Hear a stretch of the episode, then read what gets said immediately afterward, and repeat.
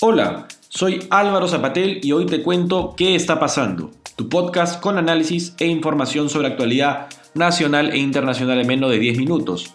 Esperemos terminar hoy en menos de 10 minutos porque hay dos temas grandes que han pasado en los últimos día o dos. Uno es el rumor ya confirmado de que el político de izquierda española Pablo Iglesias está en el Perú y se va a reunir con el candidato Pedro Castillo. Y a nivel internacional lo que ha sido pues el bombardeo a la ciudad de Tel Aviv por fuerzas palestinas en respuesta a un ataque, dicho sea de paso, israelí. Empecemos primero por quién es Pablo Iglesias y por qué es importante o por qué ha generado algo de ruido ahora en la prensa y en redes sociales. Pablo Iglesias es un político español de izquierda que irrumpe en la política española a inicios del 2010-2011 en respuesta a lo que fue en su momento la crisis financiera e inmobiliaria española. Pablo Iglesias ya venía haciendo actividad política y en el 2010-2011 eh, aborda la política nacional española y eventualmente en el 2014 junto a otros simpatizantes funda el partido Podemos que ahora se llama Unidas Podemos. Pablo Iglesias llegó a ser vicepresidente del gobierno el año pasado, ante la pandemia fue elegido presidente o vicepresidente del gobierno en alianza con el Partido Socialista Obrero Español, que es un partido de izquierda moderada, izquierda tradicional en España, y ha ocupado ese asiento hasta hace no mucho, hasta inicios de marzo, que se convocan a elecciones regionales en Madrid por una serie de asuntos que quizá en otro momento comentaremos, que son más de importancia para la política española, pero no tanto para nosotros en este momento. Y el asunto es que Pablo Iglesias deja la vicepresidencia española y postula para este puesto de presidente regional. Eh, la conclusión es que tras dos meses de campaña a Iglesias no le fue bien, a Unidas Podemos, a su partido no le fue bien y ha sido la penúltima fuerza política en apoyo electoral en la elección regional que se llevó a cabo el 4 de mayo.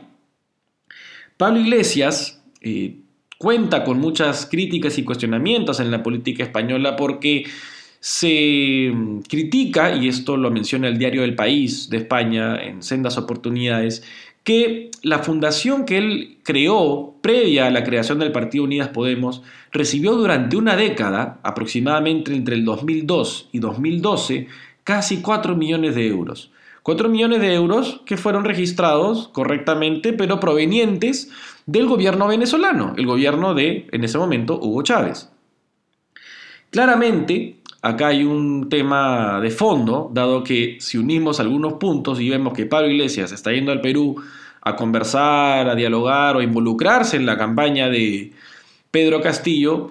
aparecen preguntas que bien merecen ser hechas. Y esto responde a que, evidentemente, si Pedro Castillo dice y trata de persuadir a los electores que su campaña no cuenta con injerencia extranjera y menos aún injerencia, en este caso, de una presencia venezolana o entre comillas chavista en su campaña, la presencia de Iglesias, que dicho sea de paso es un representante de una izquierda más radical en España, que en su momento eh, recibió fondos también del gobierno venezolano para actividades de difusión, actividades políticas en su país, pues generan suficientes preguntas que deben hacerse a Castillo en relación a si realmente está haciendo una campaña independiente de cualquier influencia y en este caso en particular de la influencia del gobierno de Nicolás Maduro en este momento. Como dice el viejo refrán, si tiene pelo, tiene cuatro patas y dice miau, seguramente es gato. El tema que corresponde ahora a los electores es cuestionar y preguntar y exigir a Pedro Castillo que atienda a esas preguntas tan necesarias que se están haciendo y que se deben hacer en cuanto a lo que podría ser una vinculación de su campaña a asesorías y apoyos externos que podrían venir del gobierno de Nicolás Maduro y en este caso a través de la figura del español Pablo Iglesias. Por otro lado, Ayer en la ciudad de eh, Tel Aviv, capital de Israel, cayeron ciento o se, enviaron 130 proyectiles, 130 misiles desde territorio palestino hacia, evidentemente, la capital de Israel, en respuesta a lo que fue un bombardeo hecho por Israel a un edificio residencial de 13 pisos ubicados en la Franja de Gaza. La Franja de Gaza es un pequeñísimo territorio que está ubicado frente al mar Mediterráneo y circundado por lo que hoy es el Estado de Israel y eh, por abajo, digamos al sur, por Egipto.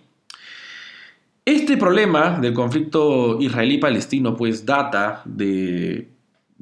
básicamente desde 1948 que se inician las acciones bélicas. Hubo una guerra en ese momento cuando eh, los israelíes declaran la soberanía sobre el territorio que hasta ese momento era un protectorado británico y que contaba con la presencia de eh, ciudadanos palestinos en todo ese territorio. Y desde entonces, desde 1948 en adelante, han habido muchos eh, conflictos y muchas acciones militares y bélicas de ambos lados.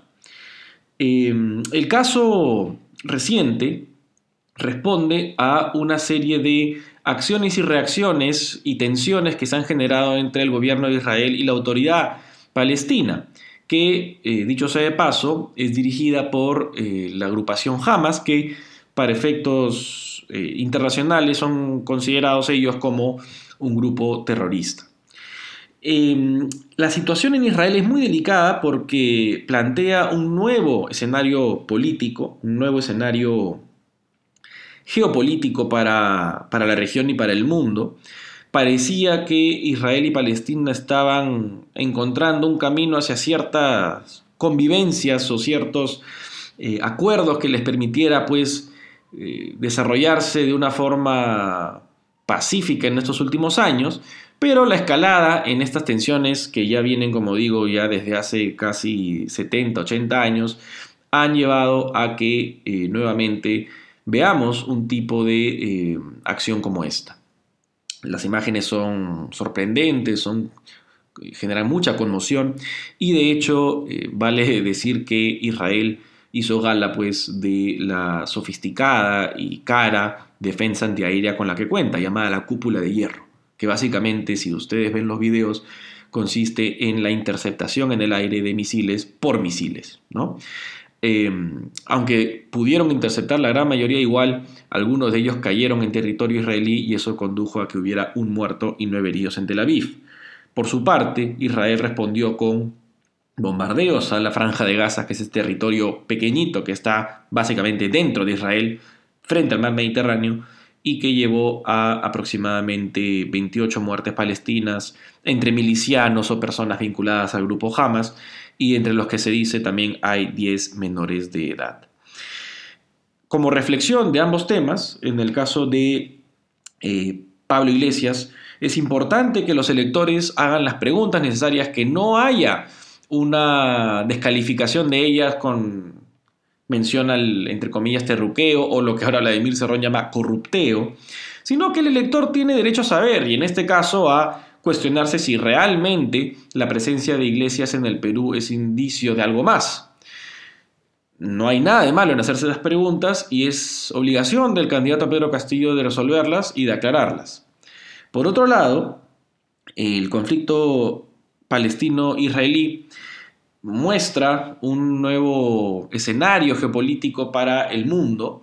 Seguramente la administración Biden ahora va a tener que darle particular atención a lo que está ocurriendo en esa parte del mundo, como sabemos, tan conflictiva y de tanto interés para Estados Unidos y otras fuerzas eh, poderosas en el escenario internacional, pero que también eh, debe ser motivo de preocupación para la comunidad global por cómo, incluso en un contexto crítico como el de la pandemia, la escalada violenta en este tipo de acciones pues pueden generar consecuencias que lamentablemente alteren lo que debiera ser la transición hacia una recuperación global política y económica tras la pandemia. Muy bien, queridos amigos, les agradezco su tiempo como siempre. También los invito a, eh, si quieren saber más de estos temas, eh, estoy generando un nuevo producto que es el podcast La Mermelada, con mucho ají y mucho picante, una mermelada picante, en la que con más eh, tiempo de, conversación, quien habla, yo y mi amigo Laios Kosut, conversaremos sobre estos temas y analizaremos más a fondo temas como el de Iglesias, quizá tema como el de lo que ocurre en Palestina y, e Israel y a partir de ello también hacer algunos otros comentarios al respecto. Muy bien, les mando un fuerte abrazo, mantengan la distancia de seguridad y ya conversamos y nos volvemos a encontrar el viernes. Que tengan un buen miércoles.